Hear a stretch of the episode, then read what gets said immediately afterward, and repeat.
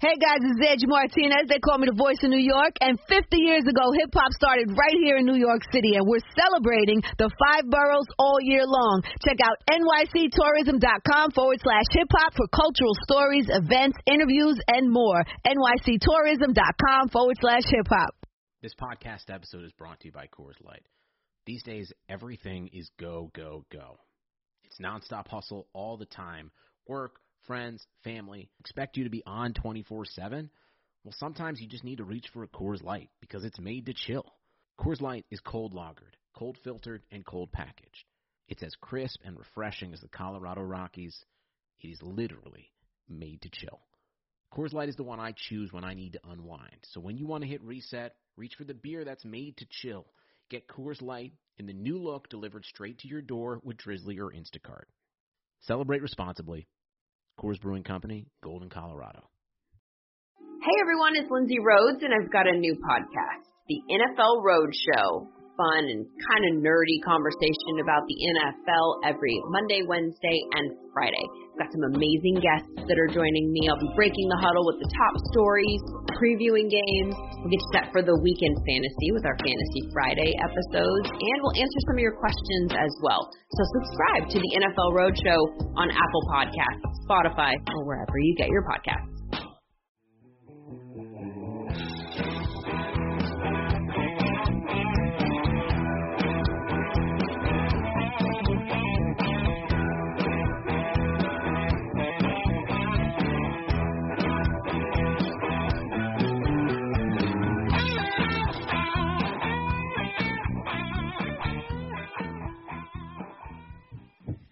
Good morning or good evening, whenever you're listening to this podcast. How's it going, everyone? This is uh, Tyler Dunne of GoLongTD.com here with the great Jim Monos, longtime person. I'm calling you a longtime person now, man. Long time, multiple decades in the game, scouting, Eagles, Saints, Bills. Now he's here with Go Long. Um, it's been a lot of fun, Jim and I'm glad we're here for episode number three. And we are here at beautiful Hamburg Brewing, right on Boston State Road, right off Route 219, right in front of this fireplace, the best beer on the planet. It's a pleasure to be here talking football with you. Tyler, this is great to be back. And who would have thought episode three, we'd be here at a brewing company having a little breakfast beer to kick this thing off. And you've recommended Frosty the IPA before. It's my first time having it and we're off to a good start. I tell you, it's making me ready to tell some stories. It's, it's the best. I mean, I have a difficult time figuring out what my favorite beer here is. I think everybody out there who has maybe followed me on social media knows that I just love tweeting and talking about this beer. And it's genuine. I mean, this is just the best beer in Western New York and beyond the IPA is pretty damn good, Jim. It's good. I mean, Louis is still number one to me. I think that's the number one IPA in all of Buffalo. But man, there's something about this frosty this time of year that hits you just right. And is it best at breakfast, or is it okay any time of day? I think it's uh, I think it's good any time of day. Now it's uh, originally we were going to record this like at, at 9 a.m. and we're thinking, oh, is that too early for a beer? And you know, we we get talking about football and our buddy Matt Piazza here, the the amazing manager, he brings in some Paula donuts for us, and we're just you know drinking beers. Next, and so now it's like you know, ten thirty. So I think it's a little more fair game to drink a little beer. Right? It's the holidays too. It's to me, it's tailgating. We've all done it. We've been to college football games. You get your drinking in before the noon kickoff, and then you have the post game tailgate as well. I mean, this is this is talking football, drinking beer. It's what we do. Awesome. And this is definitely going to be a partnership with Hamburg. You, will hear their name a lot on this podcast, and we just love drinking their beer. And, and we're going to be here at the brand. You can come pick up some beer for takeout, get some retail, the best beer in the world. So, Jim, a lot to talk about. Um, two weeks to go until the playoffs. Starting to figure out, you know, what teams are legit, what teams aren't. We're going to get into some of that. We're going to talk some coaches. To see some coaches get fired, some coaches get hired. You've been a part of that process as well as uh, Doug Whaley. Imagine there are some stories to tell in that department. Um, but where do you want to start with this uh, episode number three? Well, I think we don't need to speak about the Bills Broncos game. I don't think. I mean, I think that took care of itself pretty well. Um, you know, at halftime, you're sitting there thinking, "Wow, how is this even a game? How the Broncos even one score down? But to come out of the second half and just kind of put your stamp on it like they did. And Josh Allen continues to do what he's doing. And like we said, we don't need to talk about him anymore. It's time to see him do it in the playoffs. And it's the same thing for Lamar Jackson, same thing for Baker Mayfield. It's time to see it in the playoffs, and that's where we're at. Um, really looking forward to seeing, pay attention right now to what teams are healthy. And that's, that, that is big for the playoff run. Who's built to win outside? See where teams are playing. The seedings are important. It's not about the crowds. It's about weather. You know, Cleveland's been battle tested in weather this year. Mayfield's played in horrible weather and shown that that team is built for some bad weather. Tennessee's built for some bad weather. Bills, I think, are built for bad weather. They really are. They have the running game. They have two backs, especially Moss right now, who's starting to, you know, has really shown some things here lately, especially the number one thing he shows is he's got that grit. And that's what you want from your running back. And the offense linemen love that. Hey, it's yeah. cold out. We can hand you the ball. You're not going to fumble.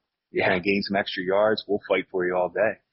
Let's start there then. I mean, I think we spend so much time talking about quarterbacks, guilty as charged. I mean, I've probably written about Patrick Mahomes, you know, more than I should, but he's also he's also Michael Jordan, as we like to say on this program. I was waiting to see how long it would be before his name came out of your mouth. that was that was pretty good. That was pretty. Well, only about what five six minutes, if that. So, yeah, but we we talk Mahomes, we talk Aaron Rodgers, Josh Allen, and I get it, justifiably so. I mean, they are the storylines this year no doubt about it. But it was pretty wild, Jim. As I worked on that story that you kind of referenced there on, on Zach Moss at Go Long, which by the way, anybody out there, if you'd like to subscribe, eternally grateful. Seven bucks a month, 70 a year, golongtd.com, stories right to your email inbox.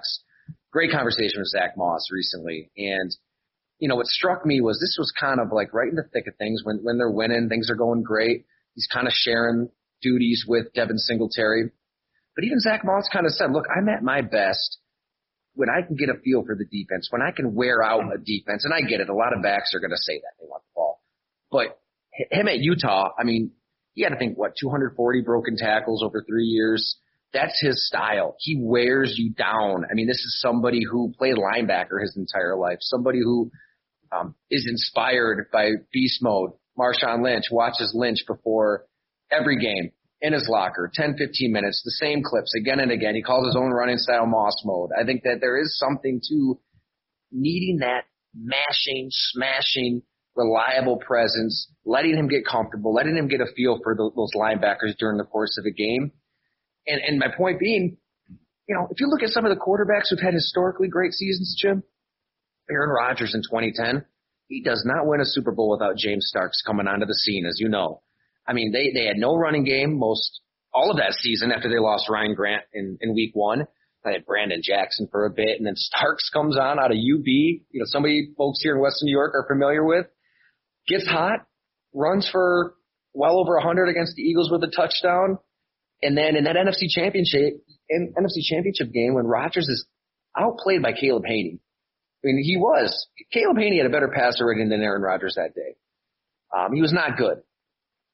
James Starks gets a tough 75 yards and a touchdown against the number two run defense in the NFL. They go to the Super Bowl, and then obviously Rodgers is amazing. I mean, we could go on and on. Peyton Manning doesn't win a Super Bowl without Dominic Rhodes. Joseph Addai, their numbers were unbelievable that playoff run. And I'm not so sure Patrick Mahomes is able to hang on and win that Super Bowl without Damien Williams. I mean, he was remarkable against San Francisco when nothing was going right for Mahomes. He kept him in the game, and then he was the one – who obviously closed it with that haymaker touchdown run late. So I think that there's that inclination for us all to just kind of crap on running backs all the time and say, you know, you don't need this player in today's NFL when all these quarterbacks are putting up all these insane numbers in January, like you said, the weather gets the weather gets worse. Green Bay is going to be a number one seed. It's going to be bitter, bitter, freaking cold in Green Bay. It's going to be cold in Kansas mm-hmm. City. You got to be able to win with somebody on the ground who's not going to fumble, who's going to grind out a game. And I think the team that kind of has that player will persevere. The Bills running game hasn't been that great this year, but I don't, I'm not so sure if, if it's because Zach Moss isn't that good. I think Zach Moss is really good. They just have to feed him the ball more. When you think about what defensive coordinators are game planning to beat Mahomes, beat Aaron Rodgers, these guys are so talented. You have to put so much effort into how do we slow this offense down with these great quarterbacks. Well, then if you put on a running game with these quarterbacks, I, how do you beat that? How do you stop the Chiefs when they're ready to? If they want to commit to the run, now that injury um, to the LSU, yeah. Clyde Edwards, that that's one to pay attention to, I think, um, because he's man, he's special. Like, and I think they have some plans for him because they know that. Andy Reid knows that. When we were in Philadelphia, we had Deuce Staley, Correll Buckhalter from Nebraska, Yeah. and Brian Westbrook Are you Dorsey Levens for a little bit too, right? on the downside. Okay. Right. Yeah. So many backs came through there. But the glory years, those NFC championship years, I call them before, you know, and then they made made it to the Super Bowl. But I mean, that you're sitting there trying to, you're dealing with Donovan McNabb. Then you have to deal with those running backs and they all had a different skill set, which I think is important because that different skill set can mess with you as a defense as well. And the Bills have a nice little combo that they have with Moss and Singletary. Um, I just think it's important, and we had it in New Orleans. You know, we had Deuce McAllister, Reggie Bush, Pierre Thomas. During our Super Bowl year, we were ranked fifth or sixth in the NFL in rushing that year. People Wow. forget about that. And we had a hell of an offensive line, and they love run blocking. They don't want to throw every play. Jahri Evans, who was our Pro Bowl um, right guard from Bloomsburg University, he he used to say, "Man, he's like, can we run the ball a little bit? I mean, we want because you know, for for great quarterbacks and great coach, when coaches have a great quarterback, first first and ten, I can get four or five yards easy throwing the ball. Yeah. it's easy, and and they they get excited. Then now you're in second and five. Now you have some things to mess with. And it's hard for them sometimes to get away. They want to throw a replay when you have the right guy at quarterback because it really is that simple. But there's going to be a game. There's going to be a, there's going to be weather. There's going to be something off. And if you can go back to that just to get you back to, you know, let's keep moving the ball, it, it's, it's demoralizing for a defense. You know, that's such a great point, Jim. I mean, these offensive linemen, they would rather be moving forward than moving backward. You know, as a football player, you would much rather be inflicting pain upon others in that direction as opposed to retreating the other direction. And does that kind of, so you've been around some just uh, incredible teams. Does that really speak to like the mindset and mentality of a team? Like if, I, I don't know. I mean, I think with this podcast, we're, we're telling stories and we're always highlighting this, the human side of the game beyond the numbers, right? I mean, there's a lot of numbers out there. We can bang our head against the wall talking about statistics. This isn't a game that's in a freaking Microsoft Excel spreadsheet. But is there something to be said that when in the playoffs, you've got linemen moving forward, kicking ass, playing, you know, that attacking mentality and that, that, that is needed in general as opposed to finesse, pass heavy. As good as your pass attack might be, is there any intangible there that you've seen on your teams? Coach Payton with the Saints used to always say, we're going to throw to score points and get the lead. We're going to run to finish the game. It's, it's an absolute necessity. If you can score points in the first half and get a lead and then come out in the second half and, and then start beating the team up physically, they're, they're not that they're going to quit because that's not something football NFL players, they don't quit, but they definitely know, you know when you're beaten sometimes. And if you're getting pushed around, you can't stop that run. It, it's, you're not going to stop the pass. And, and that's what I can't wait to pay attention to, um, as we move forward here these last couple weeks to see, you know, who, how it shakes out. And then you see the seedings and the matchups, paying attention to who's going where and who's playing who. But you look at the Pittsburgh Steelers, man, they can't run the ball. You know, they were, they were a little bit smoke and mirrors with their record, in my opinion, but, um, they're certainly a good football team when healthy. Injuries take place. They don't run the ball well. Up, you know, they lost some offensive linemen. They haven't run the ball well all year. They don't really have a, a stud running back. You know, Connor's a, a give it your best, bang ahead guy, but he's not special. Um, but he's tough. He's off the charts tough.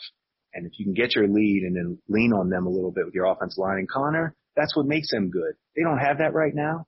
And they're losing to the Bengals in the most important time of the year. They're not peaking right now. And, you know, it's a, it's a credit to training staffs and pay attention, you know, the training staffs are important, but the Ghoul has put a lot of effort into developing a first class training facility to keep these guys healthy and to really, really know when to back off guys in practice and back off guys during the week to get these guys ready for this part of the season.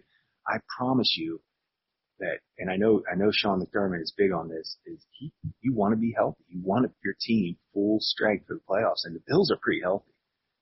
That's a fantastic point. I I think it's a marathon, and they're peaking at the right time. I, I we texted a lot through September and October there, and I think what shocked us both was like, what's up with this defense, right? I mean, and there there might still be some hidden problems with that run defense, but over time they kind of figured it out. Over time they got healthier. They're they're in a good spot right now, health wise. Um, you know, I want to ask you this too. Like, I'm just thinking back to when I was in Green Bay, and there was a stretch there between you know 2011 when they just put up all those insane numbers. They went 15 and one, and in between then and 2013, 2014 when they, they drafted Eddie Lacy and he was really really good before he ate his way out of the NFL. There was a period there where it was like I remember defenses were playing Aaron Rodgers two safeties back. I mean they were just begging Green Bay to run, you know, and they they just couldn't. You know they had God, they had Cedric Benson for a couple weeks, and then he gets hurt for the year. They DuJuan Harris, Alex Green, James Starks could have been that guy, but he you know he just had so many injuries. Um, is there any team out there? You know, all we talk about all these quarterbacks. So which team with one of these quarterbacks on one of these offenses where you know they're going to leave that defense no choice but to sit back, right? I think teams are probably going to have to play the Bills like that at some point. Can they run? Can Kansas City run? Can well Green Bay. I mean, they, maybe that's why we like Green Bay. Aaron Jones, Jamaal Williams, AJ Dillon, they can take advantage of that. How do you expect defenses to kind of play these quarterbacks and, and which offense has, you know, the running game to react accordingly? You don't ever want to be, you know, just dominant in one phase, obviously. You don't want to just be known as they can throw, but they can't run. They can run, but they can't throw. And you look at the Bills can do both for sure. And we haven't really seen necessarily seen them commit, but you have to factor in Josh as a running back as well. It's true. And, you know, just like you would Lamar, just like you do, you know, Kyler Murray a little bit with Arizona. I mean, you, those guys are part of the running game because you have to pay attention on the RPOs to those guys. But when you look at Tennessee, their combination of Tannehill and Henry and with their receiving corps and tight end, I offensively, ten, Tennessee's defense has let them down. That team is really, that's a team I'm really keeping my eye on because of the running game. And I think Tannehill is a top 10 quarterback. He has really developed it. He and Josh Allen have really proven where you can get, you can improve as a quarterback and you need to be healthy. You need to be in the same system. And yeah, it helps to have a running game for Tannehill, sure. But his play action passes, his deep balls of those receivers, Davis and Brown, oh. and, and Smith, the tight end, that team to me is really a team I'm, I'm, I think is built to win offensively in the playoffs. Their defense is what I'm really surprised how they haven't been able to hold up their end. You know, and that's one thing that you love to see when we, you know, the year we won the Super Bowl with the Saints. I know we go back to our references, what we were a part of, but everybody talks about Brees and the offense and, and the record numbers that we put up that year on offense, passing, running. Our defense was phenomenal taking the ball away. And, and, and look for the teams that are, ta- look at the defenses that have high takeaway numbers and those are, you know, those are the teams. You can't turn the ball over. We talk about it every week. Turnovers are it in football. That's it. And these teams, you know, the teams that are uh, taking advantage of those opportunities, Tennessee gets any type of play on defense, they're going to be really hard to beat. Let's let's talk about Tennessee, and I want to get into Baltimore and Lamar Jackson too. But with these Titans, I was just looking at Ryan Tannehill's numbers myself the other day, and it's like, what? I mean, we should be putting his name up there with everybody else we're talking about. And I get a big part of it is Derrick Henry, right? Like you got to stop this mm. beast at running back. So you're going to get those one-on-ones with AJ Brown, Corey Davis, but I mean, his numbers, he's thrown less than 30 pass attempts in seven games this year, right? So it's not like they're just chucking it all over the place. And even then, Jim, he's got 3,482 yards, 31 passing touchdowns, only five picks. It's his running stats. I mean, he had two last week. I mean, rushing the ball, he's a threat as well. I mean, he's as about as an efficient quarterback as you're going to find in the NFL right now. And I, I think he's taken a step from last year. And last year, we, we obviously knew, know how far he came. But uh, are they a legit Super Bowl contender? It's hard to say they are with their defense being so shaky. You know, that's the disappointing part for them. How do you beat Kansas City with a shaky defense? You know, same with the Browns. I don't know how good they're, I don't know if I believe in their defense either. You know, I know they played well against Colt McCoy and the boys the other night, but Colt McCoy, the, sounds like a country man, doesn't it? you probably listen to Colt them. McCoy, the boys. Eh, but to me, if you don't have a great defense, it's hard for me to say you could beat Kansas City. Yeah. And I think the Bills are showing they're one of the teams that has the offense to match the firepower with KC and the defense. The secondary for the Bills is starting to play. They're making some plays again and that's good for them. They're catching them at the right time. And, and that's what's going to separate Baltimore Ravens secondary. It, I think is outstanding. And another team that can run the ball. Can they throw well enough to put up the points to keep up with the Chiefs and the Bills will be the question. Can they make plays in the passing game? And, but Baltimore and the Bills, I think have, you know, Baltimore has to make the playoffs, obviously. They're fighting. But that defense, that secondary is good enough to, I think, at least give Kelce and, and that and, and Hill a little bit of headache, at least make you work for it. Well, let's talk about Lamar Jackson because we, we we tend to agree a lot on this show, which doesn't make for, for good radio, good podcasting sometimes. So let's disagree, Jim. In front of this fireplace, over a couple beers, maybe things get physical. I don't know. Maybe maybe we, we go at it a little bit. It has a setting here. We could do it, but Yeah. nobody's watching. Nobody's what's watching, what's the no. point? Matt, John, John Jr., John Sr., they're not around. We could really have a ruckus here over Lamar Jackson. Yeah, maybe one more beer, One more beer.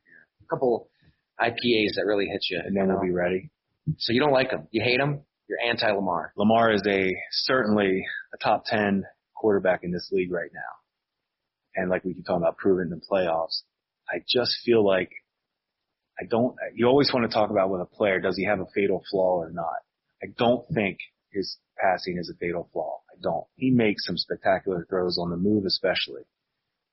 I, I do think that tight end is a big part of their passing game and really bails him out on some incredible catches. Um, he's going to have to find a way to consistently keep drives going by converting third and sevens, third and eights, quick time. You know, it's not always, can't do it with your legs all the time. There's going to be a time where you're going to have to make some of those. And he's certainly capable of doing it. I just need to see it more consistently. I see too often where they fall behind. Are they coming back? That's a great question. You're the, you know, you defend him because do you feel like if they're down 10 nothing to the Bills, you know, right off the bat, or do you feel confident that he's going to be able to, you know, maybe 10 nothing's too close, you know, 17 nothing. That's that's the question that I have with Lamar Jackson, and um, I can throw another plug in there. We do have a story on Lamar Jackson up at Go Long. I talked to his uh, private quarterbacks coach Joshua Harris, who, by the way, he's a high school English teacher. He's got four kids of his own that are in elementary, middle, high school, and college, and he's just coaching Lamar Jackson too. You know, they they talk every week. So when I asked him that question, he just laughed and said, "I hear that all the time." It's not true. He goes, let me tell you this. In our training, I put Lamar in adverse situations constantly and he thrives in it. He loves it. And look at his record. He just hasn't really been in that situation a heck of a lot. I think there's something to that, but it's, it's true. I mean, third and long, I don't have the number. Here's a case where we do kind of need a metric, but they're not very good in third and longs. It's just, that's just the fact. I do think though that he's peaking. I think that that there were some would call them excuses for the reigning MVP.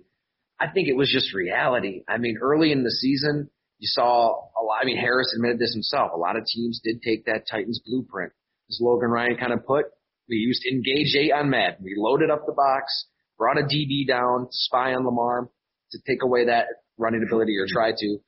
There's that. There's the fact that he didn't really train with Marquise Brown as much as we all kind of assumed. That, you know, a couple pictures go viral. We all think, oh, they're training together. Also, well, not really. I mean, it was just a couple times. Um, there's Brown himself having all these drops. There's Marshall Yanda. I mean, maybe a Hall of Fame guard caliber. He's right up there and a perennial All Pro. They lose him. I think that stung a little bit more than they were anticipating. Lamar Jackson has a little bit of a knee injury, and then Lamar Jackson and several Ravens get COVID. Lost his sense of taste, lost his sense of smell, was sleeping all the time, was in a lot of pain. I think now, finally, against the Browns and the Cowboys and the Jaguars, I get it, not exactly murderer's row, but um, he looks like himself. He looks like MVP Lamar, who who can be unstoppable. And I get it. Like, God, I mean, I get what you're saying, what Kurt Warner says on needing to just deliver from the pocket on third and eight with the right throw again and again and again. But maybe Lamar Jackson is just so freaking good and athletic and fast and elusive that he takes all these rules and all these things we think about the quarterback position, balls it up, throws it out. I, I think he, outside of Patrick Mahomes, he might be the most dangerous player in the postseason. And there's not a defensive coordinator that wants to play Baltimore, like we talked about on episode two, right, Vic? And it's, you don't want any part of that because of, not to mention all the physical traits you mentioned. How about his competitiveness and his toughness and the fact that he doesn't really lose? Like, doesn't experience, like, so I like Lamar Jackson. I certainly think he's a top 10 quarterback. I just get concerned on when you see guys having to lay out on third and six and, and he's making them work to make a catch and barely get the first down. You know, keep those guys moving. Yeah. Keeping guys, you know, you can, there's so many plays where if the accurate quarterbacks that keep guys on the move, third and six, they make a great route, boom, break it off. You hit them right, that could be a 20 yard yeah. gain you know, because most times teams are probably blitzing and trying to get to the quarterback, and that's there's going to be some room for run after the catch. He's not letting his guys do work after the catch on some of these throws, and that's what bothers me with Lamar. But as far as him being a nightmare, 100% top 10 guy, can can they win a Super Bowl with Lamar? Yes, of course they can. But for me personally, you know, if I'm putting together a team, you know, I, I'm I told I'm still I, I'm leaning Josh Allen over wow. Lamar. And, and before the season, I would have laughed at that question, but the, the fire that Josh plays with and his ability to do both, throw and run, you know, it's a credit to everybody involved, like we've talked about. But that's where I just see Lamar needing to take that next step. And uh, to be honest, I hope he proves me wrong because to, to watch Lamar, the more we can watch Lamar play, the more fun football is. Yeah. There's also concern over all the hits he takes. There's a quarterbacks coach I talked to for, for that story that I mentioned, and he said, "Look, I I love Lamar Jackson. He can make all the throws. He thinks he can make all the throws. He drives defensive coordinators insane, but the, the injuries, he like he just is susceptible. That six two, you know, two twelve soaking wet.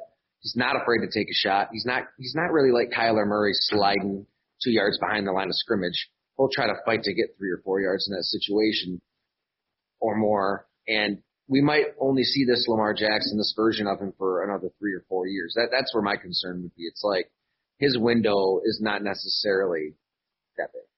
It has to be a major concern. You watch that Saints Chiefs game from the other day, and and here we're gonna go talk about Mahomes, but I don't know if I've seen a quarterback get beat up more than that. The Saints physically destroyed him, didn't faze him one bit. Does Lamar survive games like that? I don't know. I don't. You know, cause he's in the, you know, Mahomes in the pocket just getting drilled. And, but Lamar's certainly tough enough to do it and come back from it. And that's going to be, that's going to be the biggest question for Baltimore moving forward, especially this year. Do, first of all, they have to make the playoffs and then do they advance? And if they don't, that's a front office that's going to have to sit down and really consider, is this the right way to go right now? You know, I'm, and not, we're talking wow. about a guy that was an MVP. You think they get to that point? Well, I think you have to discuss it.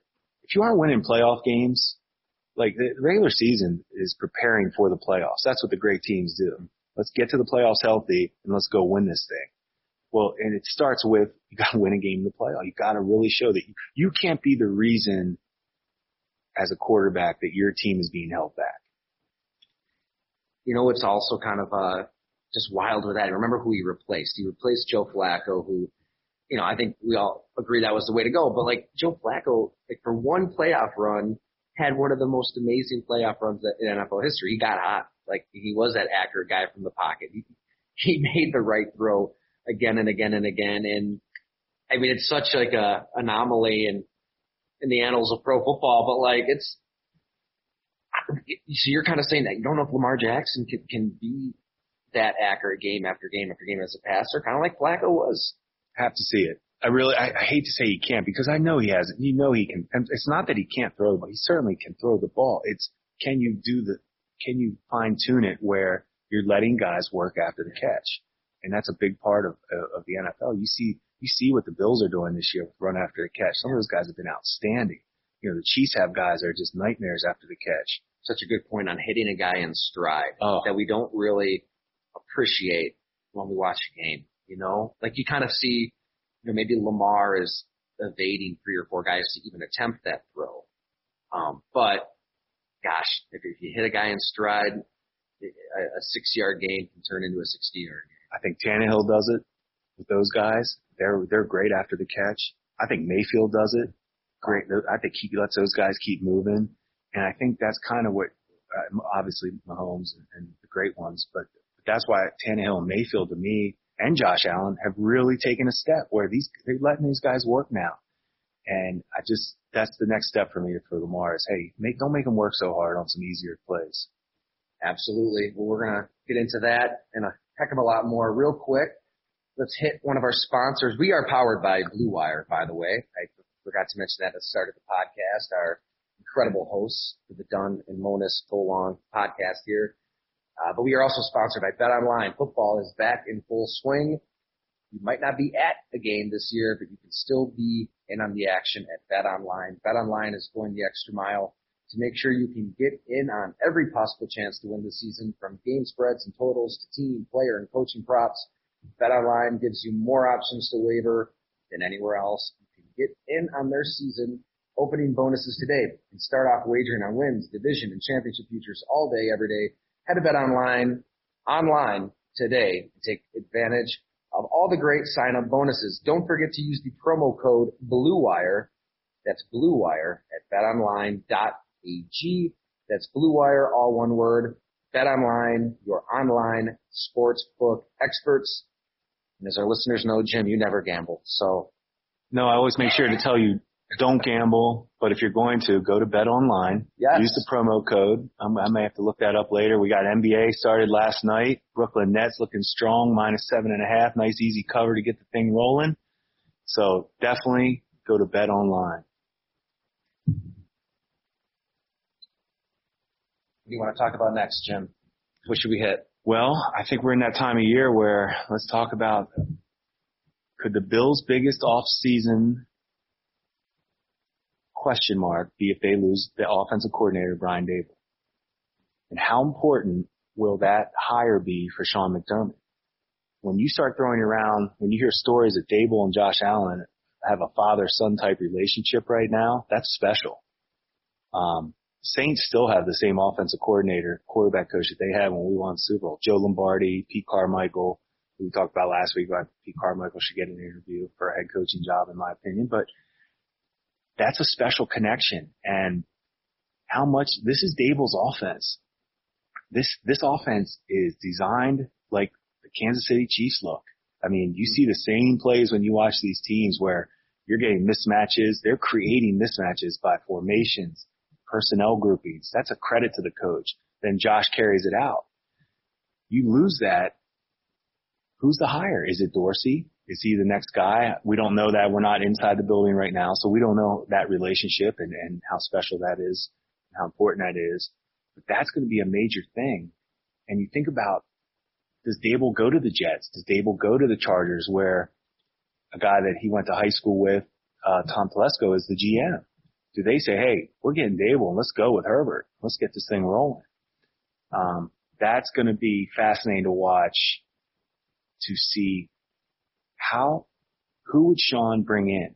Is it from the staff? If it's from within, that's a really good sign. You'd love to be able to promote from within. If it's from outside, now you're talking about us. They have to connect. He and Josh Allen are going to have to develop a relationship. That's scary.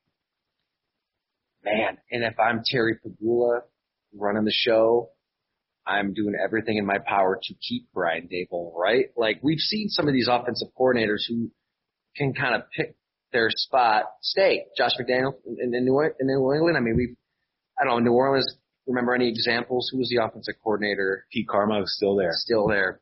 That's a great point. I mean, imagine there can be a lure of home that he's from here.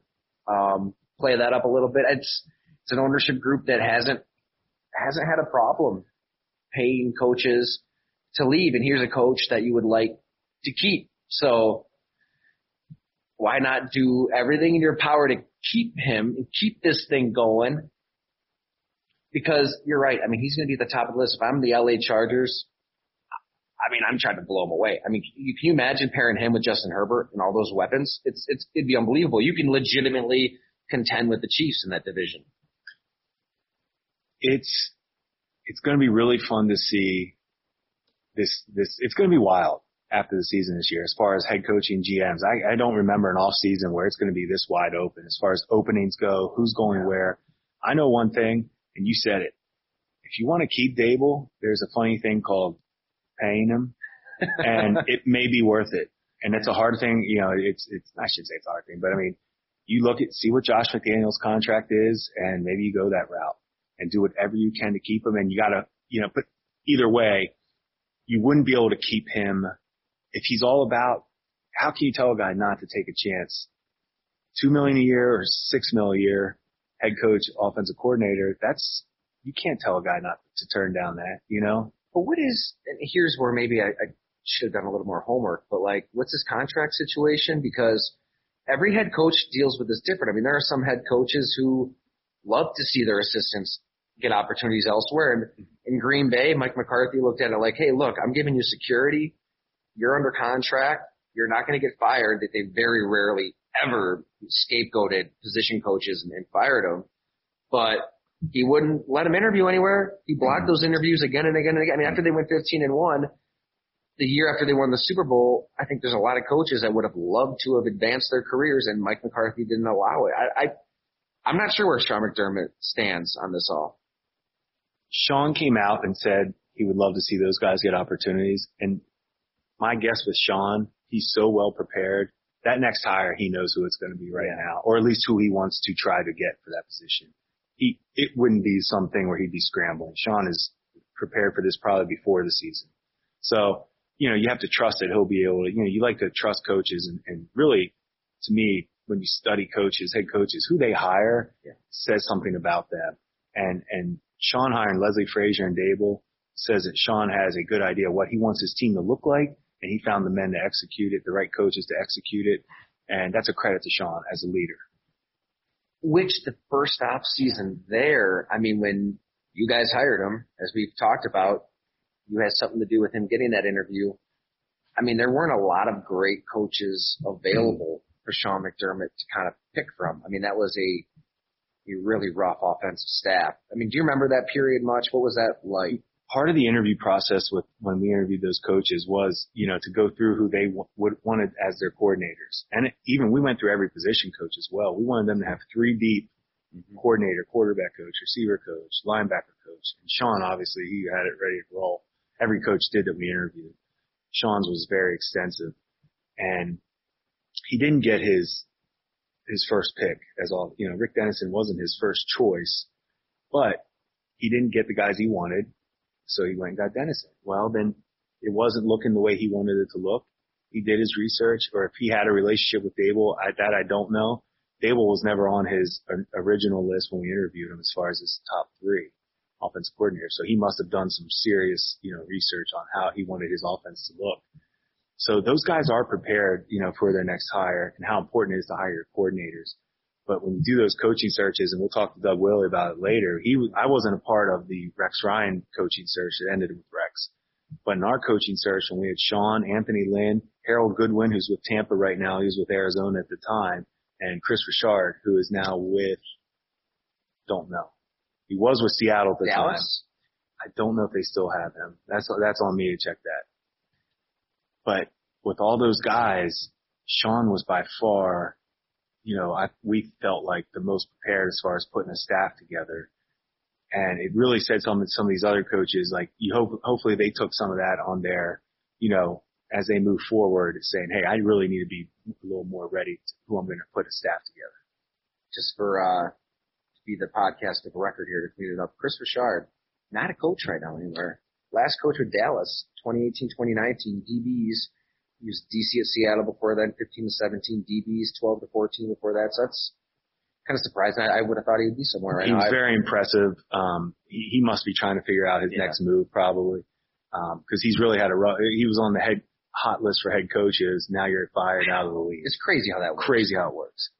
God, I mean, I just, we could, we could spend an hour talking about this, but like, I'm just so, just so fascinated by like what makes you a head coaching candidate. Like in Green Bay, anybody that was in Aaron Rodgers' peripheral view, you know, has a shot, right, to move up in, in the world, mm-hmm. wherever you are. If you're a receiver looking for more money, if you're a coach looking for a promotion, and like I think Aaron Rodgers was at his best when Alex Van Pelt, somebody you know, was his quarterbacks coach. I think Van Pelt pushed him in a way other assistants couldn't, and yet you know Van Pelt, you know, doesn't get that opportunity. I think when his con- so Mike McCarthy wouldn't let him interview, and then when his contract was up and he'd have that opportunity, it was the year that Rodgers got hurt and missed half the year. So it's like, how's that for timing? But along the way, Ben McAdoo, a quarterbacks coach, who came up under Mike McCarthy, was a tight ends coach coach before that. He's the one who gets that big shot with the New York Giants, and I don't. I mean, I don't know if McAdoo was ever really that qualified, if ever really deserved that opportunity to, to coach a flagship franchise. Man, I mean, I don't Van Pelt or somebody else probably was was more deserving. It's what everybody's going to ask about um, Eric Bieniemy this year. You know, because obviously he's the hot name, almost name your job. You would think as a head coach, but if I'm interviewing Bieniemy, you better make sure that forget the offensive stats with KC. I, I really feel like there's Andy Reid has put that thing together. So, are you dra- are you going to hire Bieniemy because he coached Mahomes? You better not. You better be hiring him because he is ready to change the culture of your building. We've talked about this in every phase. Equipment room, training room, front office, marketing. You better, you, you better have your hand on everything. And that to me will show you who's prepared to be a head coach and a leader and not just, hey, I'm going to put my offense in and we'll be fine. That's not how it works. I mean, you shouldn't get credit for coaching Aaron Rodgers. Yeah, good job. good job coaching Patrick Mahomes, but I mean, we're talking about a head coach. You need to oversee everything. Well, I'm glad you brought up Eric Bieniemy. That's the name that we're going to be talking about a lot. Everybody will be. Um, and I just was having this conversation with Quincy Avery. Um, he's Sean Watson's private quarterback coach. He probably knows Watson better than Watson knows himself. I mean, they talk daily. Um, they go back way back to you know high school, college days. Anyways, you know his whole point in the story we had up at Go Long was like they need to hire the head coach first. We've talked about this privately before too. Like you got to have one guy in charge, one you know make that hierarchy clear, and it's okay for that to be that Bob Lamont model, that Andy Reid model of like you're the coach, you're in charge. Bring in the GM who's going to find your players. And when you have a guy like Deshaun Watson, who's transcendent, who's having a career year, by the way, on a four-win team, maybe that's the way to go. And he was a little concerned because there were reports when we talked that the Texans were, you know, thinking about giving John Dorsey an interview. They were going to go the GM route, and then all of a sudden, all right, Jim Caldwell is going to come in for an interview. So maybe they are looking for a head coach first. But anyways, I asked him about Eric Bieniemy, just like we said, like, how do you really know that this guy was to credit in Kansas City. We don't we don't know. I mean, things haven't looked good up until a couple weeks ago for Matt Nagy in Chicago. I mean, maybe he could save his job now, but I don't know. I mean, who knows? Maybe Andy Reid is just he's the one. He's the genius. Kind of like Bill Belichick in New England. A lot of his assistants haven't been great head coaches, but here, here's what he said to your point. Quote, here's what you do know about Eric Bieniemy. You know he's a great communicator. You know guys around the franchise really, really love him and you know that the way he gives Patrick Mahomes information allows him to be more successful. So I don't know what plays he's calling, what plays he isn't. But I also think he has a good enough understanding of the things they did in Kansas City where he can get somebody from that family to come in with him to help develop the Texans in order to take some of the creativity that we've seen other teams use to be successful. You mentioned Kevin O'Connell, somebody like that, maybe who thinks similarly. So maybe he is that great CEO who can handle things, but we don't know. I mean, that's that's part of the the gamble with any coach, isn't it? And you hope and you hope he gets a shot. I mean, if he wants it, you hope he gets a shot because it's good. You do want to see these guys that are having success get their their dream opportunity to be a head coach. But until you're behind the scenes interviewing those guys, I was so fortunate to be a part of that. I learned so much just for my own growth. Um, to, to talk to those guys and see how passionate they are when they interview. I mean, they're putting their light, I mean, they're putting it out there. And it was really cool to see all those guys. Really, they all interviewed very well. Um, it was just really, it, it, you have to be there to know it though. And, and who you pick first for Houston head coach GM, we talked about that. That's important. Can, I want to tell you a story real quick, but let's crack open that beer you got over there. Cause, uh, I think it's, uh, time for beer number two. Well, for me, I'm sticking with the Frosty IPA for number two. Do you want me to? Do you want You're me? at number two. I gotta pick it up. You what do we have here? Well, we got our trusty, you'll shoot your eye out. Love it. You shoot your eye out. Again, we're here at Hamburg Brewing Company, majestic God's country, Hamburg Brewing Company, and I love this Spice Winter Ale. Shoot your eye out. You got the leg, you got the BB gun, Christmas classic, the Christmas story. All right, Jim, I want to ask you this. Oh, here, cheers. Cheers. And cheers to everybody out there. Ho- hopefully you're, uh, Happy holidays. having a great Christmas, drinking some beer, opening some gifts, seeing family if you're able in these Corona times. But you mentioned just like that interview process, Jim, and like I've never obviously interviewed a coach, you know, for a team, but I'm just thinking back to when I was in high school, um, at Ellicottville Central. I was a senior, and the they wanted a student's perspective when they hired a uh, principal or superintendent, the, super, the principal. So I sat in with a lot of the teachers and board members, you know, interviewing these candidates to be the principal at our high school. And I was just, I mean, it was the only time I've ever really been in that, that setting in my life for anything. I was kind of blown away at how terrible some of these interviews were. I mean, I'm only 17, 18 years old. There's some guys coming in with like big stacks of papers and folders and setting it on the table and they're so disorganized and they're, they're stressed, they're panicking, they're sweating. And it was like, it was almost like it didn't matter what they said at that point. It's like, I, why would I want this guy to be the principal of this school? And granted, there was one person who stood out that I went to bat for and I believe he's, he's still around. I'm not sure. Um, but did you have those moments when you're interviewing some of these coaches like, oh my God, you're like, you are so unprepared. This is terrible. And please, Jim, feel free to use names. They were all very good and all prepared. Sean, Sean was just a little bit more ready and detailed in our opinion, you know, for, of the guys we, we spoke with. The one guy we didn't interview that I really wish I would have, I wish, I wish we would have was Sean McVay. Now we were being told to interview him. So we had a person put a call in to Bruce Allen with the Washington football team to, who knew Bruce Allen and said, Hey, what you, what's your, you know, what are you thinking on McVay? And Bruce Allen told our source that he just thought little young yet needed some time. After Rex, that wasn't the kind of the feedback we needed to hear. You know, we needed some serious stability coming in, some, some structure, some, you know, real, and we're hearing young, possibly not ready yet. So we didn't get to him in the first round and Sean blew the, you know, Terry and Kim away so much that we didn't really do a second round of interviews. But when you sit there and think at night, you could have McVay and if we drafted, we could have had the combo of McVay Mahomes. That one, that one would be a fun one just to see. Not that obviously Sean and Josh Allen are working out just fine, but McVay Mahomes would be a fun combination. Oh my God, do I love these counterfactuals. So Bruce Allen, Bills fans should be, I mean, they're happy. God, I mean, things are going well, like you said, but they should be pissed off at somebody, Bruce Allen. He told you guys, eh, not, not quite, not quite ready. Not quite there. He certainly was ready. I, w- I, I would have loved to have seen his interview because now that we get to know him a little bit and through interviews and Right. stories, he's over the top detailed. I mean, he was waiting for this opportunity his whole career. And I just wish I could have been in front of him and hear his passion and all the plans he had for the Bills.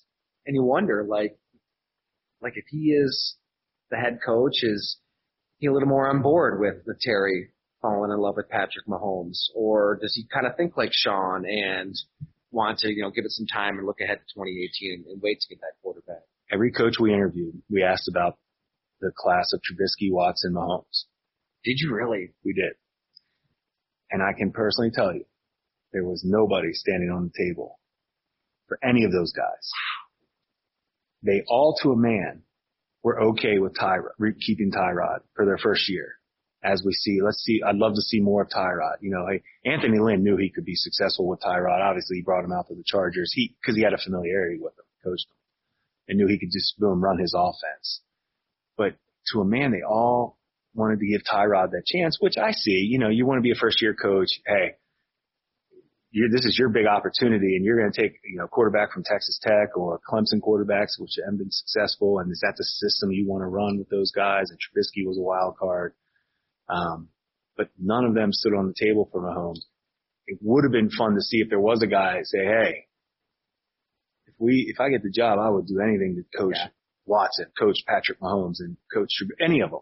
Yeah. It would have been kind of been like, oh, okay, well, let's talk a little. Let's, it maybe would have opened our eyes even more to those guys than it did because we're sitting there talking to all those guys and none of them had a passion for those quarterbacks as well.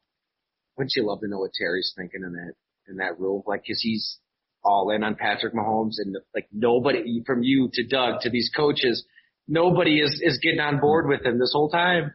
Same thing Terry thinks about every day he's sipping on red wine. Why didn't we draft him? And yet, you know, maybe I don't know. This is just me talking. Maybe a turning point was that second half against Pittsburgh, right? Uh, he's a Pennsylvania guy, and and we've talked about that game. That was a moment. It felt like Josh Allen really broke through. He can stand in that pocket, have a blitzer in his space, deliver against a very good defense. Then Tre White's making plays on defense. I'm not saying you'd rather have Allen and White than Mahomes, but if you're going to have a consolation prize, that's pretty damn good. And we're proud of that. And, and to be honest, and Doug and I are both proud to be a, you know, we were fortunate the Bulls, you know, wanted our input on their search and, and, and the help. And Sean has proven to be, you know, an outstanding head football coach. And Josh Allen is now, they've done, a, you know, they, they saw the future for him. So yeah, I, I think there's a lot to be happy with. I'm just saying that McVay Mahomes combo wouldn't be, Wouldn't be too bad, I'd love right? to see that. Wouldn't be too bad. All right, well, we got to to uh, got to hit another ad here, Jim. So just hang tight. All right, guys. Indeed, 2020 has already reshaped how we work, and it's almost over. Businesses across the globe are challenged to be their most efficient, which means every hire is critical. Indeed is here to help. Indeed is the number one job site in the world with more total visits than any other job site according to ComScore. Indeed helps you find quality candidates quickly so you can focus on hiring the person you need to keep your business going.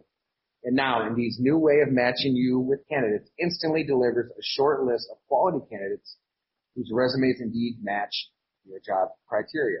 You can contact them the moment you sponsor a job, making Indeed the only job site that can move as fast as you do. Right now, Indeed is offering our listeners a free $75 credit to boost your job post, which means more quality candidates will see it fast. Try Indeed out with a free $75 credit at Indeed.com slash Blue Wire. This is their best offer available anywhere. Go right now to Indeed.com slash Blue Wire. Offer is valid through December 31st. So you got a few days left there. Terms and conditions apply. Well, Jim, that was a lot of fun.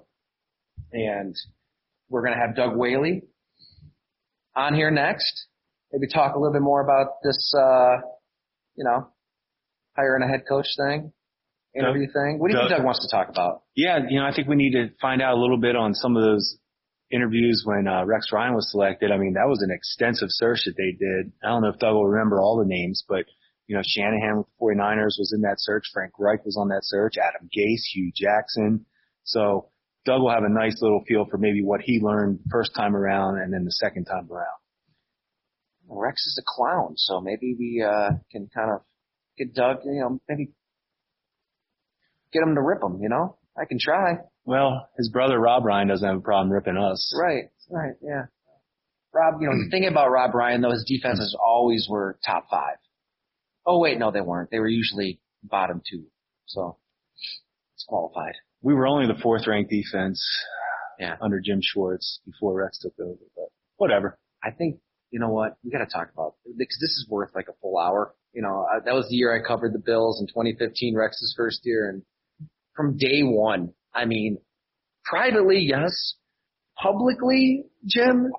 I don't know if you read our coverage, but like even publicly, the Preston Browns, the Mario Williamses, the Stephon Gilmores, all of these guys, like premier players in this defense, hated that scheme very early on. And we'll, we'll, you know, we'll unpack some of that if, if listeners want to listen. I mean, they hear Rex Ryan every day on ESPN, and um, I don't know if he wants to be a coach again. Maybe that's a cushy job for him, but um, I think it's worth discussion at some point. So, all right, that's going to do it for us here at the Go Long podcast. Don Monos, that was a lot of fun, Jim. Um, up next is our conversation with Doug Whaley. You can um, read all the Go Long coverage anytime. GoLongTD.com. Sign up for the newsletter.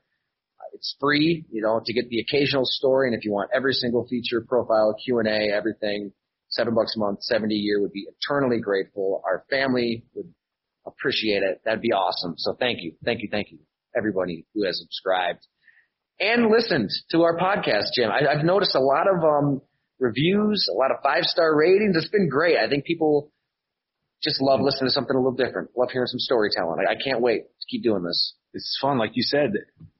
Fans spend a lot of time, money, and and you know, effort into following their teams, and they should hear some of the stuff that happens behind the scenes.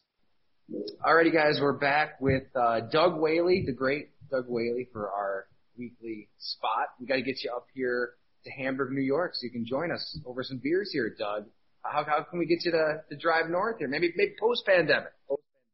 Pandemic, but I like the new digs and the setup. It's very festive. The fire in the play in the back, background. I mean, geez, I, I want to come right now. so Doug, we're enjoying their frosty IPA, but they have a new beer that they're releasing very soon called a little bit lager now in honor of the Bills. Oh, I like it. Pre-game sample of it before it's released. It's outstanding. But the, the people want to know, what are you sipping on this morning? Well, today I'm going for a nice little brunch after this, so I have to start it off with a little nice rosé right out the gate. You know what I mean? Um, that that's just how I do it for brunches, and then we'll we'll uh, see what the rest of the day brings me. When you guys were in Buffalo, did you ever go to any of like the the brunch spots that had like the bottomless whatever's Bloody Marys, mimosas, all that stuff. It's probably safe to say that Doug and I went everywhere in Buffalo while we were together. Yeah, I mean, we do like to eat. And I mean, one of our thought processes when we were doing that is we should have a scout's guide of where to eat in every city that there's either a college team or a pro team. So we are foodies and I think we, we got to start having a segment here on, on food, fellas. Well, my wife, uh, Gina, Gina Meatballs on Instagram also has Feed Me Buffalo on Instagram. So if anybody wants to know where to eat in Buffalo, you know, maybe we bring her on and we start talking about this. Absolutely. Whoever the Bills play that week or whatever the game of the week is that we're talking about, this week it's the Patriots on Monday Night Football. When I think of Boston, New York, I think of Neptune oyster for me that I've ever had. Doug, I don't know where your favorite place in Boston is. I'm putting you on the spot. So if you don't, if it doesn't jump off, that's okay. Yeah, I'd have to go Neptune as well. Uh, there are some places though that, uh, I, I think there's some, especially in the North End, there's some nice Italian places and there's going to be some that are very commercialized, but if you go with someone you know, there's some in the cut, as I say, those iodine places that just lay in the cut that, uh, are just off the chart. When you said Boston, I, I thought you were talking Boston, New York. My, my just, a, just a short drive away. I was like, I've never heard of that. We got the Boston Hotel. We don't got Neptune, but hey, I'm sure you have great places there too. There's one or two spots. Yeah, no doubt.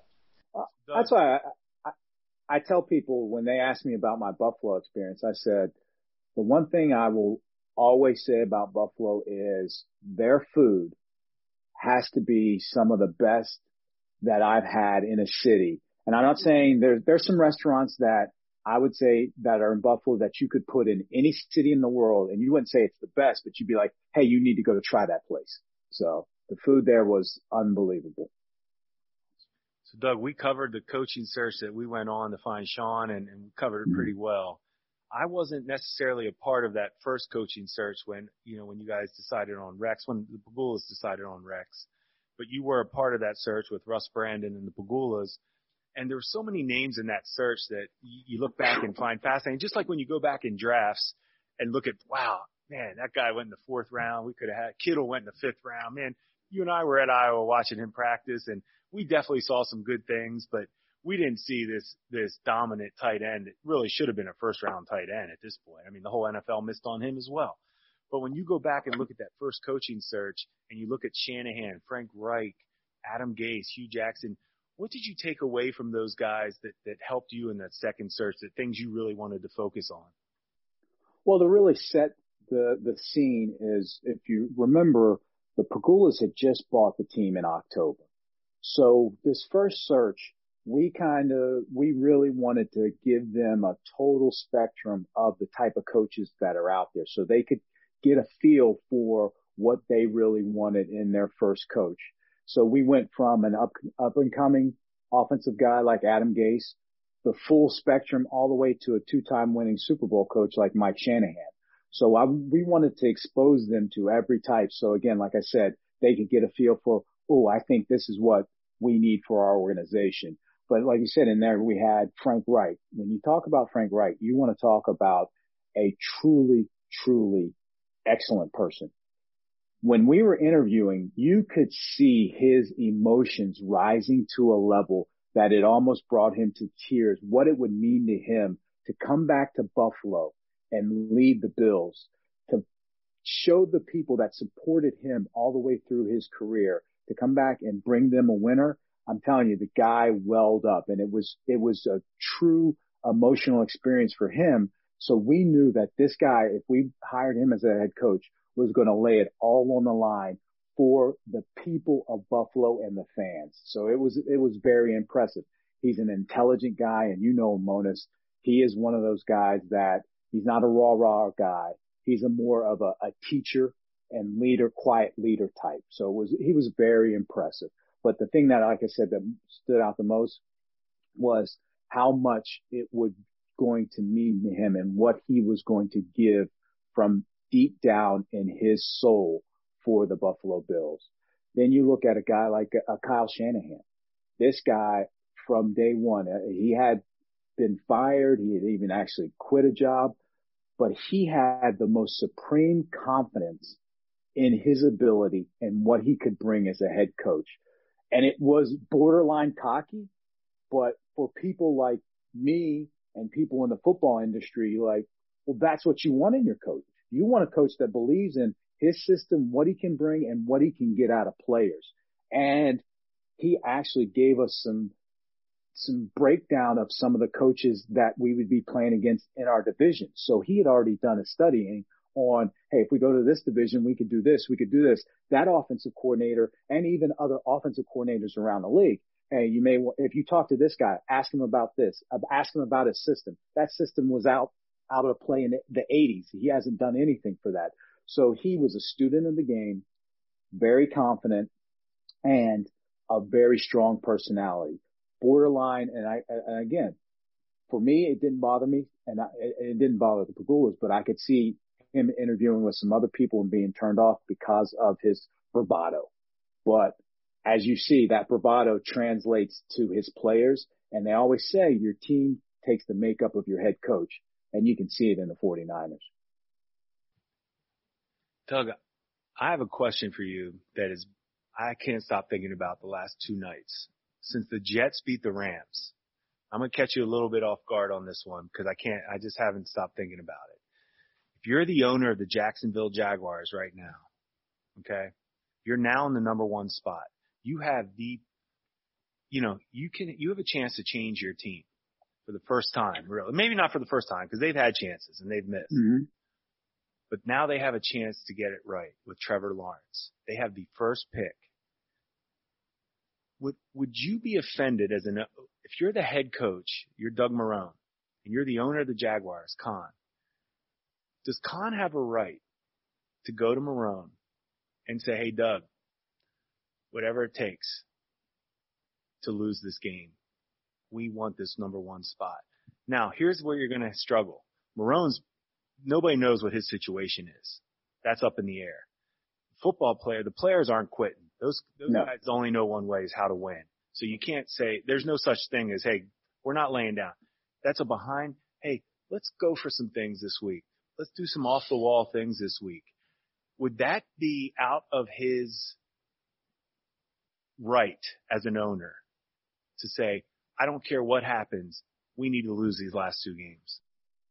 As I told my daughter the other day, who makes the gold makes the rule. It's the golden rule. He's signing the checks. He can do whatever he wants. Now, he's going to have to do it in a tactful way that doesn't bring the eyes of the NFL or the media on him. So I would sit there and say, Hey, Doug, I would lay it out. First of all, I don't, I think they need to keep Doug for the end of the year because you guys know when you have that interim coach, for some reason there's a little bump in everybody's play and they end up winning at least a game or two from the interim coach. And so, Doug, you're here for the rest of the year for sure. No doubt. But I would also say, Hey, Doug, we need to plan for the future and put it under the guise of let's start playing some young guys. We know what you have in Gardner Minshew. You know what you have in, in Glennon. Let's throw in one of this practice squad quarterback. Let's start evaluating the roster for the future. This year is out of, it's done. You know, it's out of sight. We're going nowhere.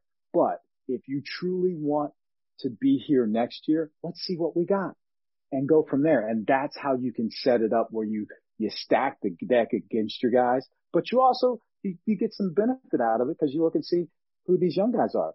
Hopefully these guys don't go out and ball and pull out a victory, but at least you, you set yourself up to lose the game, I'd say.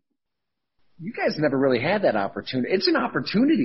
I mean, this is a good thing to be in that position. I mean, being stuck in seven and nine, eight and eight, it's the worst place to be in football. I mean, if you like, if you guys were in that position, I mean, imagine it's like it's it's tough, like Jim said. Yeah, but it's tough, like Jim says, because anybody that's been a competitor, as soon as you lace up those cleats and you step on that grass, you're not thinking about oh draft pick or the future of the organization. You're thinking I have to ball out to either be on this team or show my wares for someone else so I can still make a living. And any competitor, as soon as you don a uniform, all you want to do is win. All you want to do is win, win, win. That's it. That's all you want to do. So from a player standpoint, you can't harness that. But from uh, management and ownership, you can tweak it enough that you stack the decks against them. And it, it's a tough thing because even as owner, even as a, a, a management or a coach, you you still have that I want to win, but if you have the macro picture and not the micro and the long term where, hey, I'll take a, a couple losses in these battles to win the war of having a franchise generational talent that can keep me battling for championships, not to win two or three games. You just got, you, you got to suck it up and, and, and look for the greater good. Can you do that with Doug Marrone? I mean, you guys know Doug. Jim, you know Doug. Doug, you know Doug. Is he like, where does he and his future fit into this? Oh, I know Adam Schefter kind of had, it was kind of a vague report. Like he's safe, but what, did he mean like the rest of this season? Did he mean into 2021? The fact that that even comes up, I mean, people were surprised, like, oh, maybe he is their coach next year. If that's the case, like, you kind of give him like a mm-hmm. promise, hey, you'll be our guy, just, you know, lose these games. No. Here's what you, He's not wired that way, and that's why you take it out of his control. You say, hey, this is what I'm the owner. This is what I want to do. And then he can say, I'm doing it. And then just say, and, and go with the program or say, I'm not. And then the owner has a decision to make to say, well, then you're not going to be my coach anymore starting today. And then that's where it gets tricky again. And you get that interim guy and then everybody's like, oh, Doug's out. I, I got to start balling because this is a new regime coming in next year. So I got to put the best tape I can out there. So that's when you get that extra oomph and then it might be counterproductive. So it's a, it's a very tricky situation. Uh, I'm glad that I'm not in that situation as an owner to say, let's win, but whoever's going into that Jacksonville situation next year or this coming off season is hoping that these guys don't mess it up. So Doug, what was the biggest lesson you took from those? You know, you were actually involved even a little bit with, you know, Coach Marrone's hiring, mm-hmm. then, you know, Rex's hiring, and then obviously Sean. Did you learn things each way where, like, it became clear to you when we're sitting in there and you're hearing answers? Or you're like, oh yeah, this this guy's ready? No, the biggest thing I learned is is what we did for the Sean coaching search. That was we got with the ownership and said, let's set the vision and the plan from you guys. Pegulas myself, Jim, let's set what we need in a head coach instead of going out and saying, Oh, I like that or I like that, or let's the coach tell us their vision and what they want to bring to us uh, or the organization.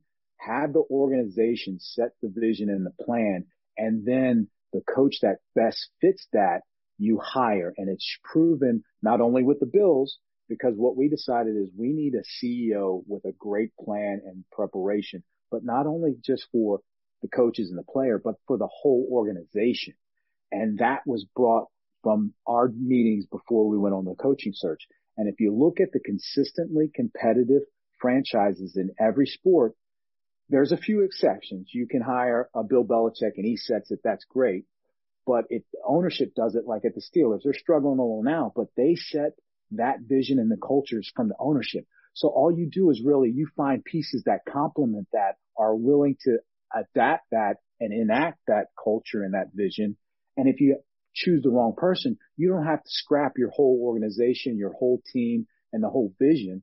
And then you start spinning your wheels. And that's what happens if you, you keep spinning your wheels. But if it starts from the top, it's more plug and play. Oh, that guy, let's put, he works perfectly. Put him in there. And that's where you can start getting traction and moving forward. And that's the biggest thing I learned through my three coaching experiences and being in different organizations. Before we lose you, Doug, I mean, any regrets? Three coaching searches? Is there anything you would do differently? I wish I would have known from the the first one how that we needed to set a vision and a plan and then find the person that fits that instead of seeing what coach we think can fit and say, Hey, I like what he's bringing to the table. Let's put it in his hands or that person's hands to lead our organization. I, I and I, I just doing the research since I've been out talking to people and just looking at successful organizations. The common theme is it's set from the top and the people underneath buy in and it's, it's one of those things. And, and I keep going back to the Steelers because obviously I had that success there. It was one of those things you conform or you're out. There's no, oh, we got to do this or we got to do that. And you can see now it's starting to creep a little away from that with the Le'Veon Bell, the Antonio Browns. And that's why they're starting to fade off a little bit. But before it was, what's the guy's character? Oh, we got enough strong leadership. Whatever the guy's character is, he's coming in and he's, he's towing the line. It's just nothing about it. You, you were in, saw that in Philly, right? Monos? Those guys, it didn't matter. Saints? All the successful teams have the common theme that you just said. You're adapting to us or you can get out of here. Yeah. Yeah. It, it, it, it's just not an option. I mean, you could see it. Guys would walk in and they were just like, Oh yeah, I got to do it. I mean, guys, you you'd read their character and be like, "Are you sure?" But you have to have that strong leadership, not only in the locker room, but from ownership. Hey, Doug, it helps though when you have Brees or Roethlisberger and those character issues come up and you're drafted in the fifth round. Yes. Yeah, you know what? Well, he might be all right. Hey, Karlos Williams, we weren't in a position to draft Karlos Williams. No, no, not at all. Have the other things in place. When I look back on a guy that we knew was a high risk, but Mhm. man, was he good. When he was on, he was, he was right. Oh, he was right. Even though I, I- think he still wants me to drink some Clorox instead of some uh, rosé, I still was a big fan. He was a talented sucker, and he was out of all guys we've ever we ever cut. He was one of the hardest, and he doesn't know this, but I was the one saving him for as long as we did. I was fighting for the guy, so it, it- He'll never understand no, who hit, who loved him more than anybody was Terry Pegula. yes, absolutely, no doubt. So, but Not in the NFL is because of him. Yeah. And I, and, and the, yeah, exactly. At some point you have to have some self-evaluation and self-awareness. Now the other thing that I, I know we did that we could have done better, and you're seeing it now, is there's a difference between having talent and having a talented team. We had a collection of really talented players, but they weren't a talented team. So you can have a guy that may be less talented, but fits in that team structure better than a guy that's more talented. And, and that's, that's the issue you have when you're always changing coaches. When you think about it, four years, we had three head coaches. I think we had four offensive coordinators. And if you add Rex and Dennis Thurman, five defensive coordinators in four years. So you're always saying, Oh, I need this guy. And then you get to the point where you just look at it as talent can play in any system. So you just try to get the most talented guy because you never know what system you're going to have from year to year. But if you have that consistency at the coaching position and the system, then you can start putting those pieces of jigsaw puzzle together and have a talented team. And that's exactly what the Bills have right now.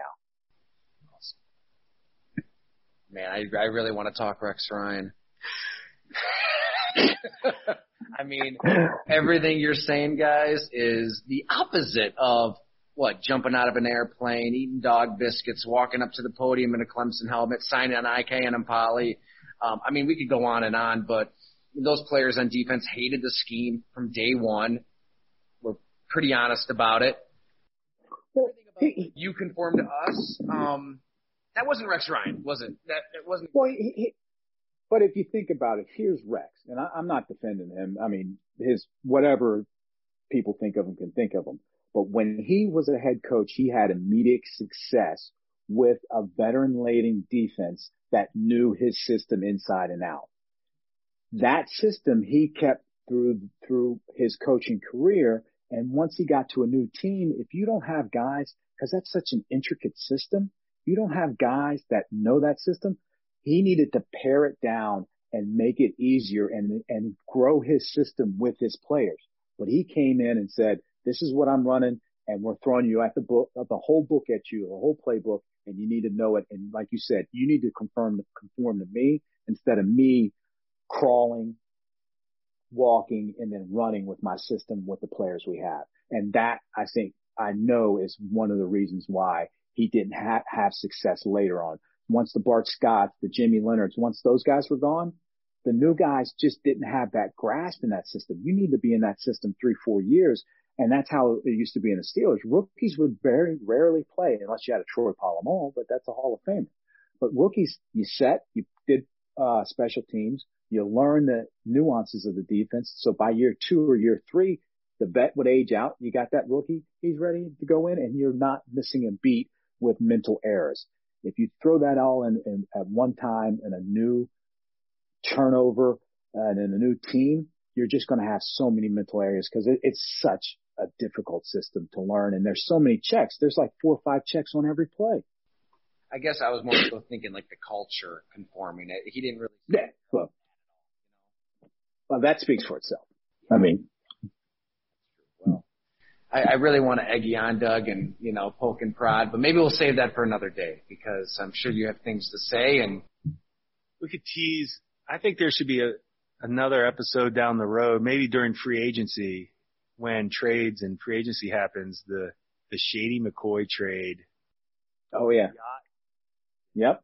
That yeah, we'll have to give that one. I think that one. We'll, we'll, we'll have to give that one. We'll have to maybe even talk about the Darron Lee conversation. So yeah, yeah, we got some good ones. we got some good ones. That's can't spoil it all here right now, but uh, no, not at all. Some that was great. Thank, thank you so much um, for hey. time as always, and man, have a Merry Christmas. Great to see you. Merry Christmas, fellas, and like I said, uh, let's let's plan on spring. I'm going to come up and uh, be in person for the, for the next one, and, and uh, I'm looking that that fire looks nice and cozy. It is. It is. You're a Hamburg Brewing Company, so Thanks so much. All right. Enjoy it as always. As always, fellas. Take care.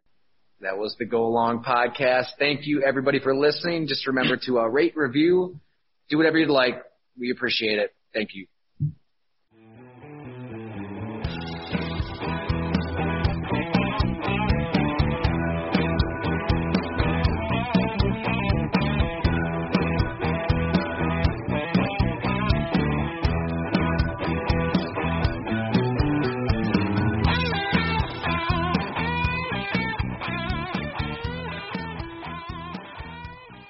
This is we have we don't have a name for it yet, but we want to have John Jr. John Russo Jr. here from Hamburg Brewing Company on to talk a little beer, man. I, this this podcast is about football. It's about beer. It's about America. It's about having here, a good time. It's about having a good time. And we're here in front of a fireplace at your beautiful establishment, Hamburg Brewing Company. And uh, you, you're going to introduce one hell of a beer to the world right now. Sure. Yeah, I want to thank you guys for uh, for bringing me on here. Um, well, seeing as this is an NFL-oriented uh, podcast, we uh, no choice but to introduce a new beer that we got coming out for the Bills playoff run. Um, we call it a little bit lager now, uh, and it's a cool hybrid between kind of an IPA and a crispy clean lager. Um, it is unfinished beer. Cheers. Beer, as I uh, can describe to the people, is probably in the uh, puberty stage of life for a teenager uh, in terms of uh, start to finish. So it's got some time to go. It's aging. Um, definitely hazy right now. It's going to be a lot clearer when it's finished. But uh, we got a ton of hop character in it, um, and it's also going to be really crushable. So we're very excited about it. Built it off another beer we made. It's a great quality to have in a beer, and just tasting it early on here, it's incredible. Love the name, obviously, uh, but tell us about the beer first. Like, wh- how did you kind of fuse these tastes together? I'm so fascinated by that process. What makes this one special? The world is uh, inundated with IPAs right now. Everybody's got an IPA. There's 4,000 different IPAs you can go buy. Um, and know, for me, some of the best beers ever made are great, clean lagers. Um, and, and any good brewer will probably tell you the same thing. You can't hide anything in those beers. Um, so we've tinkered with some things, and we decided that we wanted to do an IPA version of that. Um, some people call them dry hop lagers, India Pale lagers, whatever you want to, whatever you want to name it. Um, so we took the hop component of most IPAs, we bombed the snot out of a lager, um, and once it's aged out, it's just going to be smooth.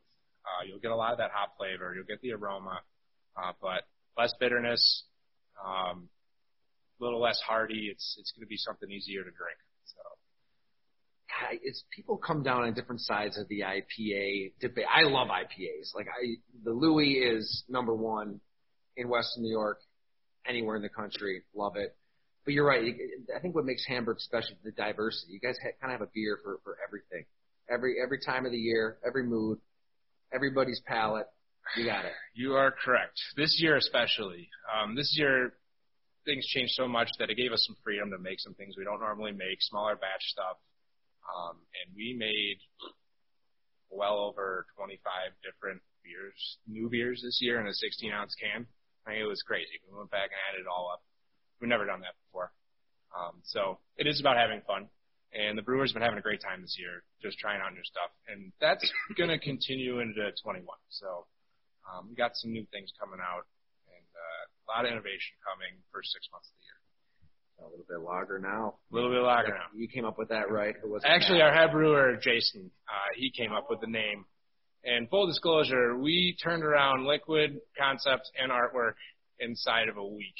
Wow. Which has um, never been done before here. So um, it's going to be great. We're launching the first week of January, uh, towards the end of the week. So it'll be ready, hopefully in stores just in time for the first playoff game for the Bills. Love it. Love the look. Whether you love the Bills or you love America, red, white, and blue. Exactly. There it is. For those of you that can't see it. There. Oh yeah, absolutely. Get it in there. Beautiful. Beautiful. So as a sports football show, we have to ask you one question. You don't hide the fact that Michigan State is an important part of your life. Extremely. Tapped a lot of kegs in Michigan State. no better way to learn. Some would say that's where the love of beer is rooted, right? I would maybe, say maybe that. Before that.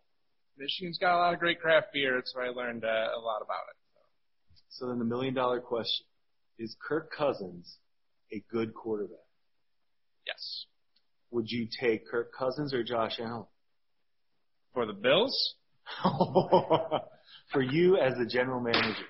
Uh, I think at this stage I'd take Josh Allen. Um, Kirk Cousins, certainly my favorite Michigan State quarterback. Lot of records there. Did great. Um, but I think the the growth in Josh Allen and the up and coming that he's really had, it's it's kind of a cool story. And uh, he's on one team. You know, Kirk dotting around a little bit. But it's true. I think that's well said. It is. We can't wait to just you know get people in here and drink beer and hang out and watch the Bills, watch any football game, any sporting event, anything Michigan, at all. Michigan State basketball. Yeah, we'll watch the walls in here. We don't care. well, I'm sure you know those in power will will open it up soon. You know, we can put some heat on them with this podcast. When the time is gonna right, everything's going to be great. Beautiful. Well, that was great, man. Thanks so much for coming on. And uh, everybody, please come on down to Hamburg Brewing Company, pick up some beer, buy some retail. I mean, I love the swag that you guys have. I mean, the logo, everything is just the best. That's Matt. Matt's uh, Matt's a swag man. He's all about it. Uh, we got to get Matt Piazza on here next week. Maybe. All right. All right. Thanks a lot, guys. Cheers. Appreciate it.